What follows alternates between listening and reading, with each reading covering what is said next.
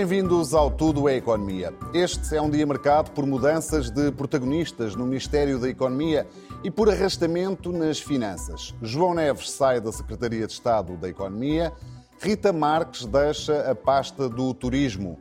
Ambos criticaram publicamente o Ministro da Economia quando António Costa Silva defendeu uma descida transversal do IRC. Nesta mini remodelação governamental, destaca ainda para António Mendonça Mendes deixa os assuntos fiscais, passa a secretário de Estado adjunto do Primeiro-Ministro, cargo que era ocupado por Miguel Alves.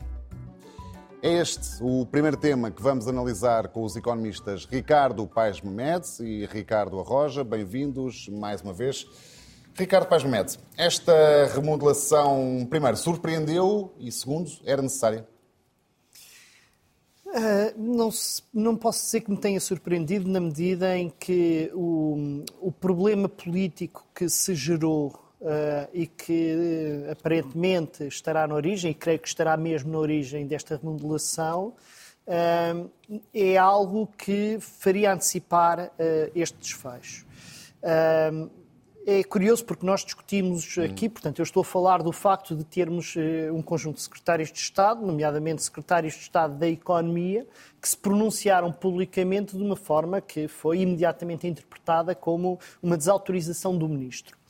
Uh, não está em causa aqui a substância do que, ou pelo menos para mim não está em causa a substância uh, dos comentários, porque na verdade nós discutimos, discutimos o problema aqui, lembremos o ministro uh, defendeu, no fundo, uma descida generalizada do IRC uhum. uh, e os secretários de Estado, de forma diferente, puseram em, em, causa a bondade dessa ideia, que de resto não, não estava sequer verdadeiramente em cima da mesa e, e não foi uh, sequer a debate do Orçamento de Estado por parte do partido que suporta o governo. Eu estive, fui crítico da, da posição do, do, do, ministro, discordo nele nisso, concordo em outras coisas, mas quando isto aconteceu, eu não achei que fosse correto, que fosse normal termos, e aqui o normal não é porque este país é muito conservador e há coisas que deviam acontecer e não acontecem. Não, eu não, não considero mesmo normal que não é dentro de um governo, é dentro de um ministério secretários de Estado estejam a desautorizar uh, um ministro. Não acho uma coisa normal. E, tem portanto, de haver uma espécie de solidariedade política. Tem de haver uma solidariedade política, uh, uh, claramente, e ela não existiu e, portanto, era inevitável que as relações entre, dentro do Ministério se tornassem difíceis. O que e... surpreende é que isto aconteceu há dois meses. Nessa mesma cadeira onde o Ricardo está hoje sentado, uhum. um, o ministro, aqui em entrevista, disse que a polémica até estava sanada. Uhum. Um, Percebe-se este afastamento dois meses depois? Bom, terá de perguntar isso que, ao Ministro, a forma como o interpreta, e na verdade também tem sido colocado isso nestes termos, é que houve uma opção de não o fazer durante o debate do Orçamento. E agora que o Orçamento está aprovado, de resto nós acabamos por não discutir aqui a versão final do Orçamento, teria algumas coisas para dizer, mas agora que o Orçamento está aprovado, eh, faz, eh, é coerente esta história. A narrativa de que não se tratou disto antes para fechar primeiro o orçamento bate certo com uh, o timing do, que, do, que, está em causa. Muito bem. Ricardo Arroja, uh, surpreendeu esta um, mini remodelação nesta altura, nomeadamente e em concreto, e já falaríamos do caso mais específico de Mendonça Mendes, uh, surpreendeu este afastamento dos dois secretários de Estado? Boa noite, Rui. Boa noite, Ricardo. Devo dizer que sim, e surpreendeu-me porque me parecia que o elemento mais frágil nesta equação seria até o próprio Ministro.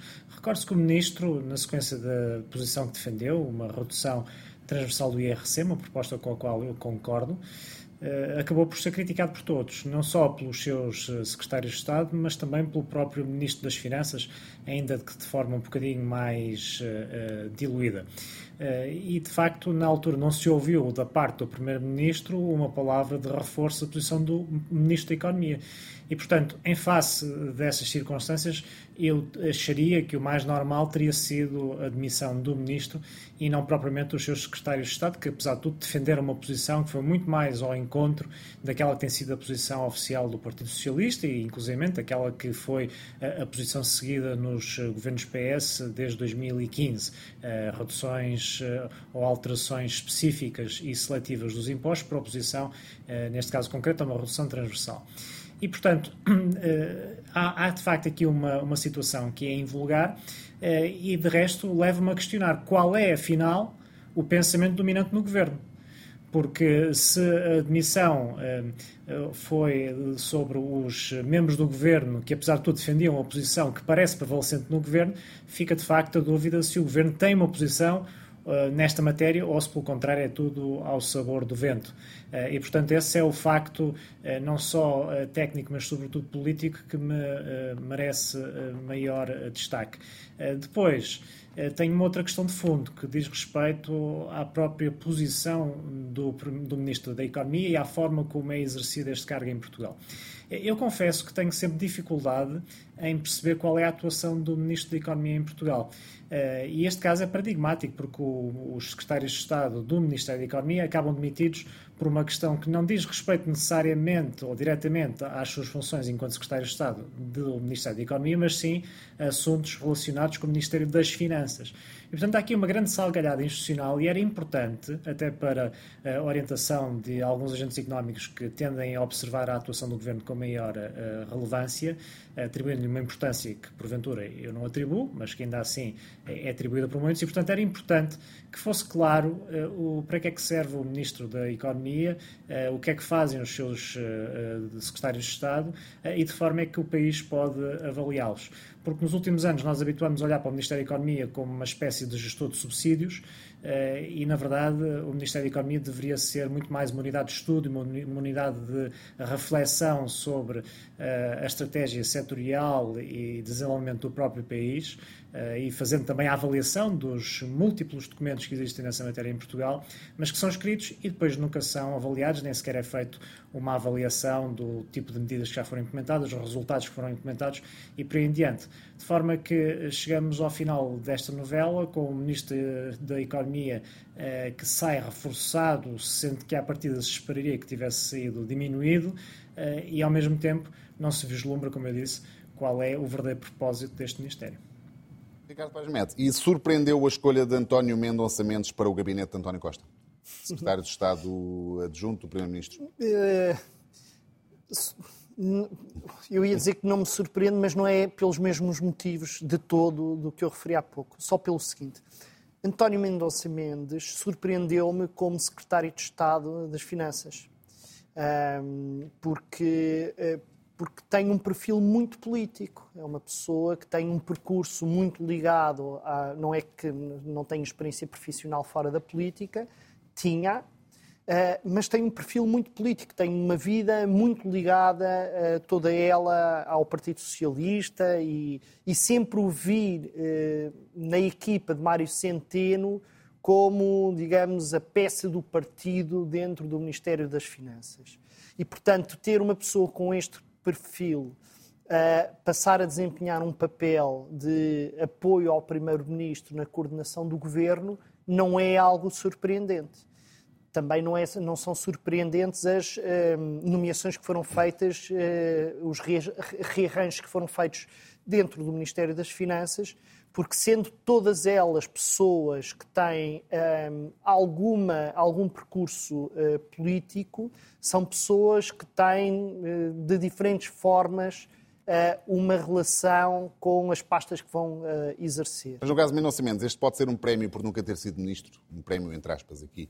Eh, saiu Mário Centeno, entrou João Leão. Saiu João Leão, entrou Fernando Medina.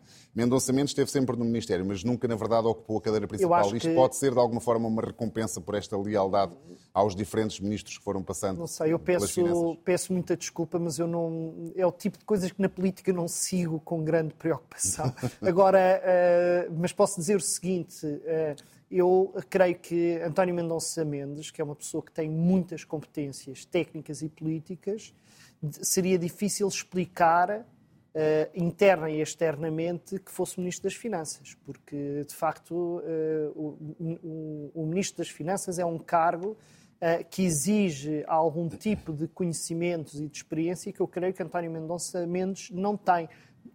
Para o cargo que vai exercer, creio que, que este tem, e não sei porque é que é secretário de Estado e não é ministro, mas são coisas que eu verdadeiramente não domino, nem me quero pronunciar. Agora, se, se me permitir, eu gostava de me referir um, à pessoa que ninguém fala nesta remodelação, e que para mim é uma, uma notícia muito agradável, que é a nomeação de, do engenheiro Pedro Silínio como secretário de Estado da Economia. de todos os nomeados para secretário de Estado nesta remodelação governamental, é provavelmente o menos conhecido do público geral, mas é talvez a pessoa mais conhecida deles todos dentro do âmbito de trabalho sobre o qual vai exercer funções. Eu conheço o Pedro Silínio há muitos anos, há mais de uma década, sempre em contextos profissionais, porque estive ligado aos fundos europeus, porque fiz, entretanto, trabalho académico na área das políticas de apoio às empresas, eh, e deve haver muito poucas pessoas que tenham uma ligação à concepção, acompanhamento, monitorização dos fundos europeus no, nos apoios às empresas uh, que não o conheçam. E é, um, é um, um, um, perfil extremamente interessante. Eu confesso que não faço a mínima ideia, apesar de já ter estado literalmente dezenas, se calhar mais de uma centena de vezes em reuniões de trabalho com o engenheiro Pedro Celínio, eu nunca soube verdadeiramente qual era a orientação política dele. Porquê? Porque ele é, uh, aqui, ele é uma das pessoas que eu tenho em mente quando elogio a administração pública em Portugal alguém que é muito competente, muito conhecedor, com enorme brilho profissional, que teve uma capacidade enorme de mobilizar as suas equipas. Uh, eu normalmente não falo da despolitização das pessoas como uh, uma vantagem ou como algo que as valoriza. Uh, eu acho que valoriza o percurso desta pessoa porque o papel que ele teve foi não político e sempre se assumiu como dirigente da função pública como alguém que era uh, um técnico, um dirigente da administração e não alguém que estava a fazer política naquele lugar.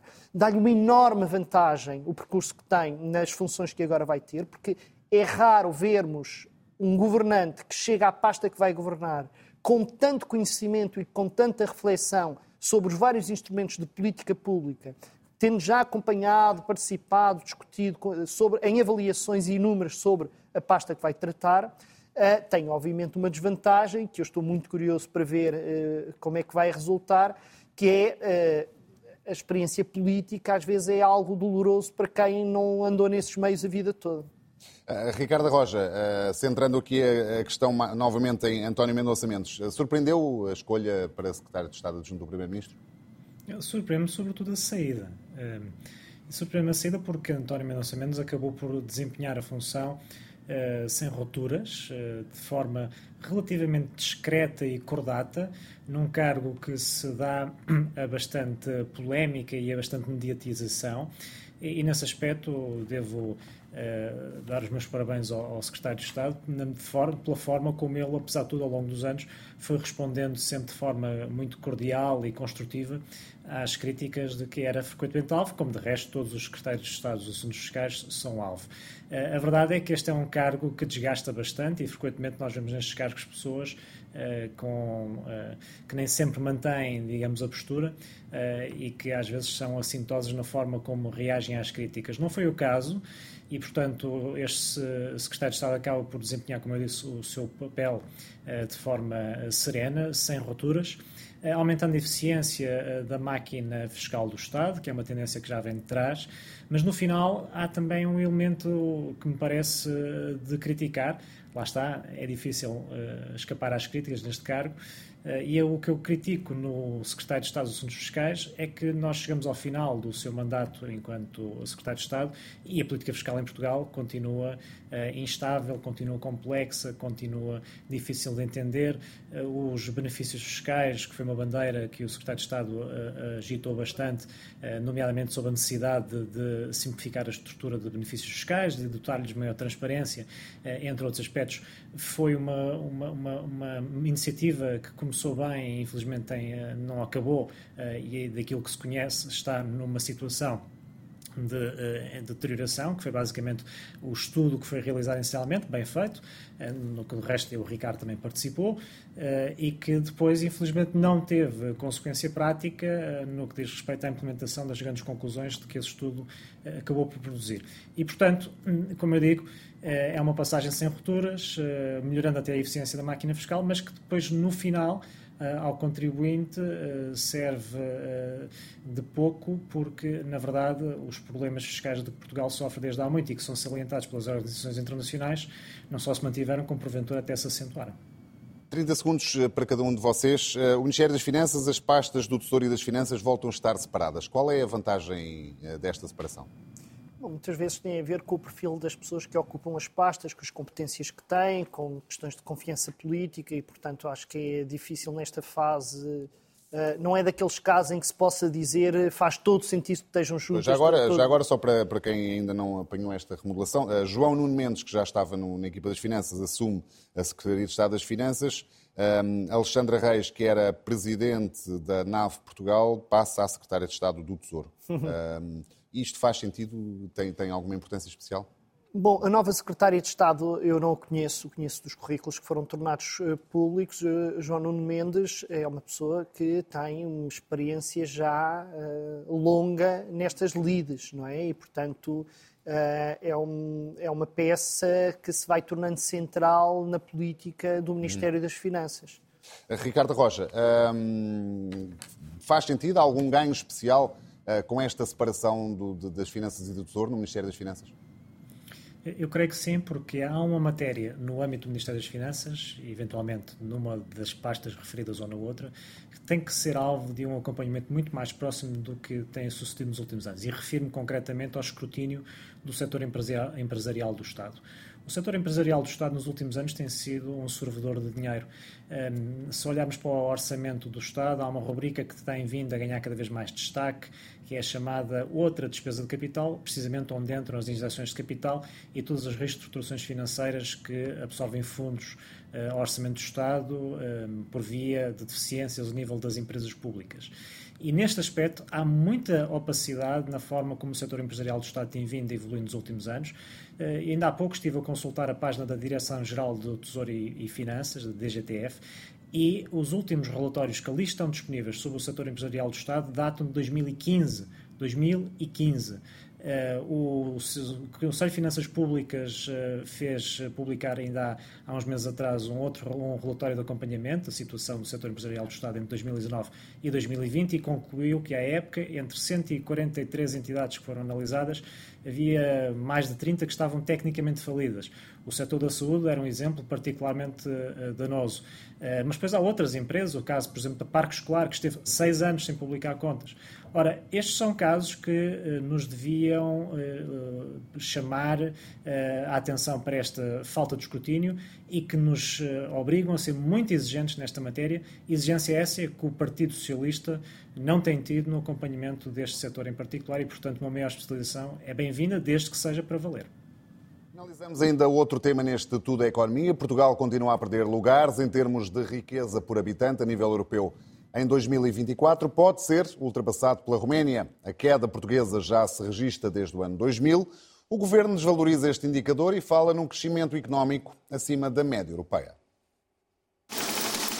Bruxelas quer comparar a riqueza que cada país consegue criar por habitante e assim no ranking do desenvolvimento em 2000 Portugal estava no 15º lugar, a convergir 85% com a média europeia a Roménia em último lugar com os modestos 26%.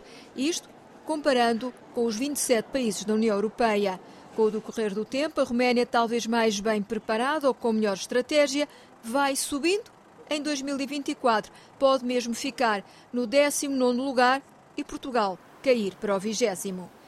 É a análise do Jornal Expresso, com base nos dados da Comissão Europeia, mas olhando para outros indicadores, há um fator que favorece a Roménia a proximidade com a Alemanha e a facilidade de deslocação dos investimentos de Berlim. A economia rumena resistiu melhor ao embate da crise da pandemia e nas projeções de outono da Comissão Europeia no próximo ano, a dívida pública da Roménia deverá ser menos de metade da dívida portuguesa.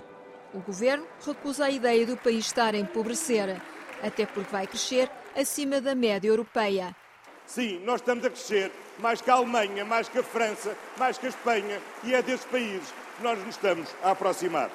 1,7% para 2024. A Roménia cresce 2,2%, é certo, mas há uma outra questão. Os países mais industrializados vão crescer entre 1% e 2%, casos da Espanha, França, Alemanha e Itália. E com o motor da economia a abrandar, questiona-se o alargamento. A União Europeia tem que se reestruturar profundamente se não quiser implodir por força destas novas adesões. Claramente não há condições nem institucionais, nem orçamentais para que elas possam ocorrer. E isto torna o assunto mais complexo e abrangente em termos da União Europeia e os desafios da economia. Ricardo Roja, é inevitável que Portugal continue a perder lugares a nível europeu? Infelizmente é o que tem acontecido, Rui, e nós neste programa temos referido isto a miúdo. Estas estatísticas que a peça refere ainda agora são estatísticas que todos os anos eh, eu tenho vindo a referir nas minhas intervenções na RTP. Já o fiz aqui neste programa pelo menos duas ou três eh, ocasiões, em duas ou três ocasiões em, alto, em programas que discutimos, em que discutimos especificamente o crescimento económico de Portugal. Portanto, estes dados e esta, sobretudo esta trajetória, não me surpreende. Se é em 2024, se é em 2028, uh, penso que é uma questão lateral, porque o que interessa é a direção uh, de sentido e, portanto, toda a dinâmica que está estabelecida. E os dados que há pouco a peça citava eram concludentes. Em 2000, Portugal estava com 85% do PIB per capita. Uh, da média europeia, eh, o PIB per capita médio europeu, em paridade de poder de compra, e hoje eh, está com 78 e a Roménia estava em 26 e em 2024 provavelmente estará a aproximar os 80 e, portanto, a par e passo uh, de Portugal. Portugal, desde 2015, tem vindo a perder posições neste ranking e, portanto, há uma série de países que estavam num ponto de partida inferior ao nosso e que têm vindo a aproximar-se de nós. Dou alguns exemplos: Bulgária, Roménia, Letónia, Polónia, Croácia, Hungria, todos estes países se aproximaram de nós. Uh, e há dois até que ultrapassaram, nos casos da Lituânia e da Estónia. Portanto, podemos sempre criticar metodologicamente o indicador do PIB per capita em paridade de poder de compra. Porém, eh, não tínhamos dúvidas que este é um indicador que eh, é frequentemente utilizado nas comparações entre países, designadamente entre países que partem de posições de partida distintos. E, portanto, é mais um indicador que nos deve fazer refletir em Portugal sobre a direção uh, do país, sobre as políticas que são desenvolvidas, a nossa uh, especialização setorial, a escala das nossas empresas, a forma como nós aplicamos recursos públicos em áreas de política onde a intervenção do Estado é relevante uh, e, que, e, que, procura auxiliar a, a economia. questões, como eu disse, que são muito vastas eh, a maior parte delas nós temos vindo aqui a discutir, mas em Portugal, infelizmente, eh, não se tem vindo a posicionar da melhor forma em termos comparativos. Portugal tem crescido nos últimos anos, é certo, mas a verdade é que os outros crescem muito mais do que nós. E quando eu me refiro aos outros, eh, tenho de dizer que os outros que neste momento interessam, no imediato, são os países que têm níveis de desenvolvimento idênticos aos nossos eh, e não os países mais ricos da Europa, eh, relativamente aos quais o Primeiro-Ministro se comparava no momento presente, eh, que devem servir como ambição de futuro, mas não como pares neste preciso momento. Neste preciso momento, os nossos pares estão-nos a ultrapassar. Ricardo Paes Mamede, é inevitável que Portugal continue a perder lugares neste ranking? Depende um bocadinho dos prazos que nós estamos a falar. Uh, acho que a partir do momento em que tomámos duas decisões uh, fundamentais e que aconteceram outras duas coisas que não dependeram das nossas decisões, uh, o nosso destino ficou traçado durante vários anos. E essas duas decisões fundamentais foi a liberalização financeira que aconteceu na primeira metade da década de 90, que deu origem a uma explosão do mercado imobiliário e do mercado de, de construção em Portugal uh, e que levou um endividamento privado enorme durante a segunda metade da, da, década de 90, e outra foi a decisão de integrar a, moeda única nos termos em que integramos, nos timings, com as regras que integramos. Uh, para, falar, para percebermos um bocadinho a, a, relevância de coisas como a moeda única, basta dar um, um número. Não basta, mas é, é importante termos presente um, um número. Uh, a Roménia teve uma mudança de moeda em 2005 teve uma reforma monetária e que um dos objetivos dessa reforma monetária foi reforçar o valor da moeda eh, romena, evitar que ela continuasse a desvalorizar. Ora, entre 2005 e o momento atual, a moeda romena desvalorizou 37% em relação ao euro.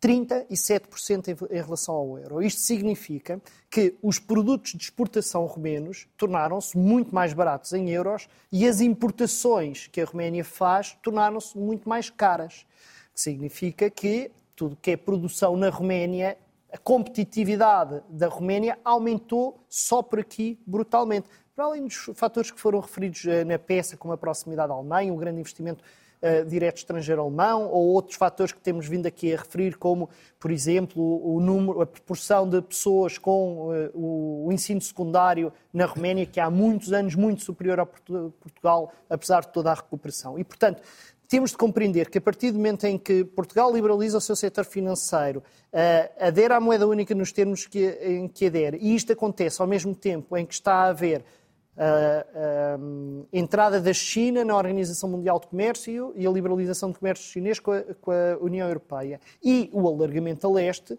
obviamente que aquilo que se poderia esperar na altura foi o que aconteceu. Foi uma queda abrupta de todos os setores expostos à concorrência internacional, nomeadamente a indústria transformadora, e a expansão que houve foi nos setores menos expostos à concorrência internacional, que estavam condenados a rapidamente entrar em rendimentos decrescentes e a começar a crescer cada vez menos. E, portanto, quem na altura discutiu estas coisas, aquilo que apontou como futuro da economia portuguesa nas próximas décadas era isto. O que é que a economia portuguesa poderia fazer em relação a isto? Poderia reforçar as suas competências, poderia apostar mais na inovação, com uma consciência clara, que é a aposta nas competências, na inovação, nos fatores que, um fator que o Ricardo referiu muito importante, que é o aumento da dimensão das empresas, são coisas que levam muitos anos a acontecer. E, portanto, eh, que haja esta estagnação depois das decisões centrais de liberalização e integração europeia que houve há duas décadas, eh, duas, três décadas, para mim não é muito surpreendente. A questão fundamental é sabermos se a trajetória de melhoria da qualificação das pessoas e do tecido empresarial é algo que vai, já está a dar alguns frutos, é saber se vai ser ou não suficiente dentro deste quadro macroeconómico. Ricardo Roja, apelando à sua capacidade de síntese, porque temos de facto muito pouco tempo. Um, e não é fácil a pergunta. Que estratégias podem ser adotadas, e, insisto, sinteticamente, para uh, impedir que esta trajetória de perda de, de, de, de lugares no ranking de Portugal uh, continue? Bem, desde logo uma uh, qualificação da gestão empresarial em Portugal. Nós em Portugal temos uh, a gestão das empresas que compara com as melhores práticas internacionais no domínio das médias e grandes empresas, mas quando entramos no segmento das pequenas e sobretudo das microempresas a situação é bem diferente.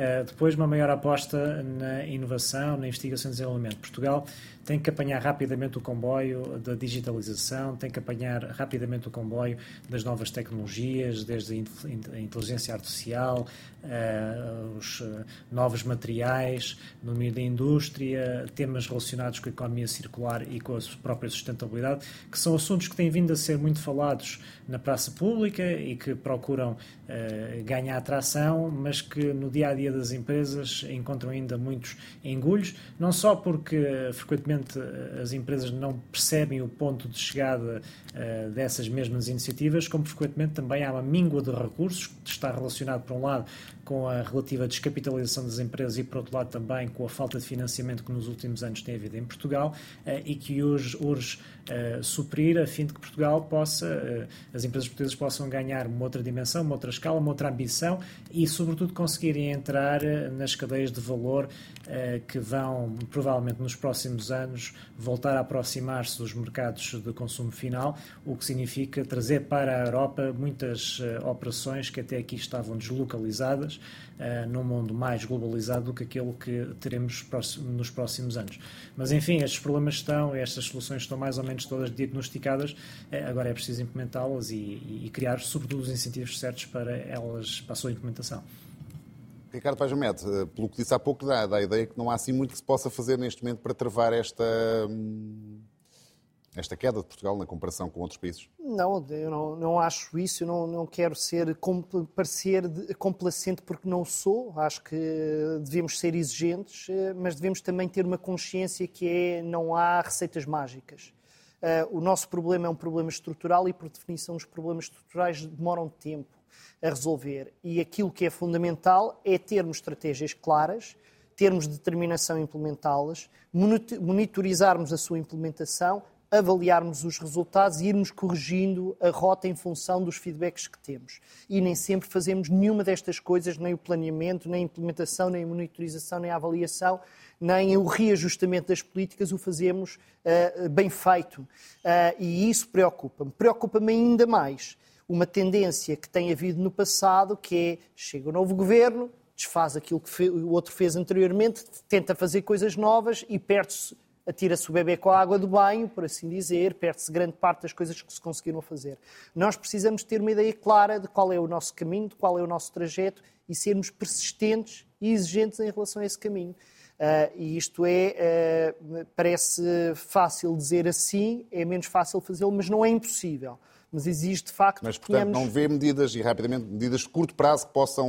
Não há medidas de curto prazo. Alguém que acha que há resoluções de curto prazo para problemas estruturais que têm eh, razões de, de, ser que levam décadas a corrigir, está a tentar enganar-nos. Agora, há coisas que podemos fazer no curto prazo para melhorar as políticas que têm efeito no, no longo prazo, e é isso que me preocupa. Ricardo Pajamed, Ricardo Roja, mais uma vez, obrigado pela vossa presença. É tudo por hoje. Pode ver ou rever este programa em RTP Play ou ouvir em podcast nas plataformas digitais. Nós voltamos na próxima terça-feira, neste mesmo horário, enquanto correr o Mundial de Futebol. Até lá, tenha uma excelente semana.